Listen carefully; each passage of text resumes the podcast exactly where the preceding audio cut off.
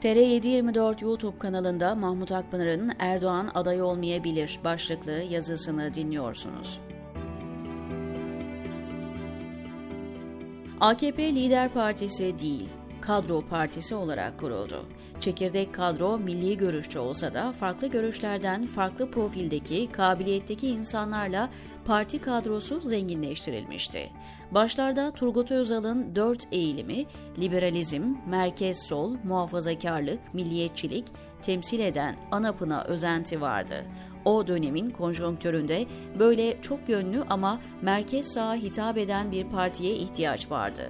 Zira ANAP ve DYP eriyen partilerdi. İlk seçimde AKP'nin iktidar olması bu boşluğu doğru gördüklerini ortaya koymaktadır. İktidarın ilk yıllarında AKP gayet liberal, özgürlükçüydü. Hukuka saygısı vardı, adalet istiyordu, Kürt sorununu çözmeyi önemsiyordu. Lider odaklı olmaktan uzak duruyordu. Yolsuzlukla, yasaklarla ve yoksullukla mücadele edeceğini taahhüt etmişti ilk iki dönemde bir kadro hareketi olarak oldukça başarılı oldu. İnsanların takdirini kazandı. Alttan destek alırken bürokrasi ve yargı içine yerleşmiş kurulu düzenin unsurları AKP'ye problem üretiyordu. Aradan 10 yıl geçtikten sonra AKP içinde önemli olan Aziz Babuşçu, geçmiş 10 yılda kendilerine hukuk, demokrasi ve özgürlük çerçevesinde destek verenlerin gelecek 10 yılda paydaş olmayacaklarını, hatta karşılarında olacaklarını söyledi. Zira artık bir inşa dönemine geçmişlerdi ve bu dönem liberallerin, özgürlükçü kesimlerin kabullenemeyeceği bir dönem olacaktı. Dedikleri gibi de oldu. AKP ilk iki dönemden sonra anayasa ve yasaları dikkate almaz, denge denetim sistemlerini işlemez hale getirdi. Medyayı kontrolüne aldı. Tüm gücü Erdoğan'ın şahsında topladı. Bu sürecin 2007 yılında Dolmabahçe'de Yaşar Büyükanıt'la baş başa yapılan sır görüşmeden sonra başladığını söyleyebiliriz. İlerleyen yıllarda AKP demokrasiden, çoğulculuktan, özgürlüklerden ve adaletten uzaklaştı. Kirlenme, yozlaşma arttı. Beton lobisi partiye hakim oldu. 2010'lardan sonra artık AKP ve projeleri yoktu. Karizmatik, olağanüstü bir lider olarak topluma pompalanan Erdoğan vardı. Parti dara girdiğinde Erdoğan meydanlara iniyor, hitabetiyle, hamasetiyle kitleleri arkasına takmayı başarıyordu. Altı boş ve uzun vadeli taahhütlerle halka bir şekilde umut vermeyi ve ayakta kalmayı başarıyordu ilk kaybettiği Haziran 2015 seçimlerinden sonra Baykal nezdinde kurulu düzen yardımına koştu.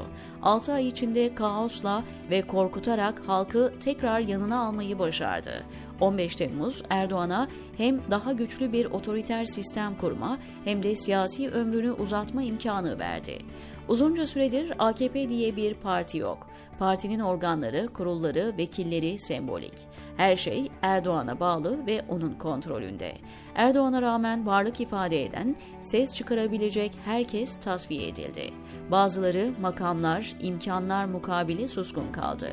Yaklaşık 10 yıldır AKP yok, hükümet yok, hatta devlet yok. Sadece Erdoğan var. Erdoğan her şeyin üstünde, her gücün önünde. İç ve dış kamuoyunda epeydir Erdoğan büyüktür AKP, Erdoğan büyüktür iktidar, Erdoğan eşittir devlet olarak okunuyor. Bir ticari aktör veya devlet olarak Erdoğan'la bir konuyu hallettiyseniz yasa, anayasa, devlet, hükümet, parlamento vesaire düşünmeniz gerekmiyor. Onun adı bir projenin, bir konunun önüne eklenince tüm engeller kalkıyor, tüm kapılar açılıyordu. Siyaset bilimi bunu tek adam rejimi, otoriterlik olarak tanımlasa da halka bu durum olağanüstü siyasi beceri, karizma, asrın lideri, ümmetin adamı şeklinde pazarlandı. İşler iyi giderken bu yöntem Erdoğan'ın egosunu tatmin ediyor ve kendisini sultan, halkı kulları gibi görmesini sağlıyordu. Bazıları onu ülkeyi sırtında taşıyan, her zorlukları aşan adam olarak görüyordu. Ama her gücün tek adama bağlı olması, her şeyin bir elden yürütülmesi, yönetim biliminin temel ilkelerine aykırıydı. Böyle bir yönetimin çökmesinin mukadder olduğunu gerek kamu yönetimiyle, gerek işletme yönetimiyle ilgilenen herkes bilir. Nitekim kişisel olarak en güçlü olduğu dönemde ülke dağılmaya, çökmeye başladı. 15 Temmuz'da kazandığı krediyi de tüketti. 3-4 yıldır ülke her alanda çöküyor, çözülüyor. Ekonomi bitik, halk perişan. Bu durumda başarısızlıkların fatura edileceği, halkın toslayacağı tek kişi var. Erdoğan. Şubat başında yaşanan büyük depreme kadar Erdoğan korkuyla, baskıyla eleştirileri bastırabiliyor, muhalif sesleri sindiriyordu.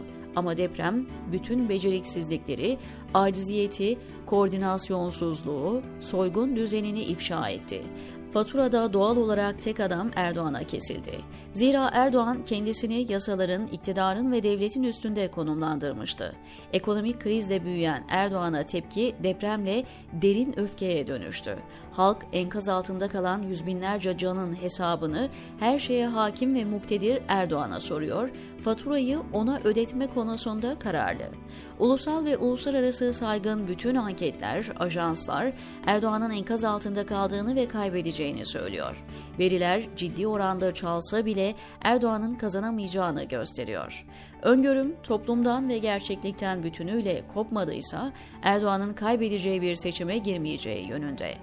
Muhtemelen bir cumhurbaşkanı adayı ileri sürer, AKP Genel Başkanı ve milletvekili olarak kendisini korumaya alır. Son 10 yıldır Erdoğan büyüktür AKP'ydi. Son dönemlerde Erdoğan nefreti büyüktür AKP nefreti haline geldi.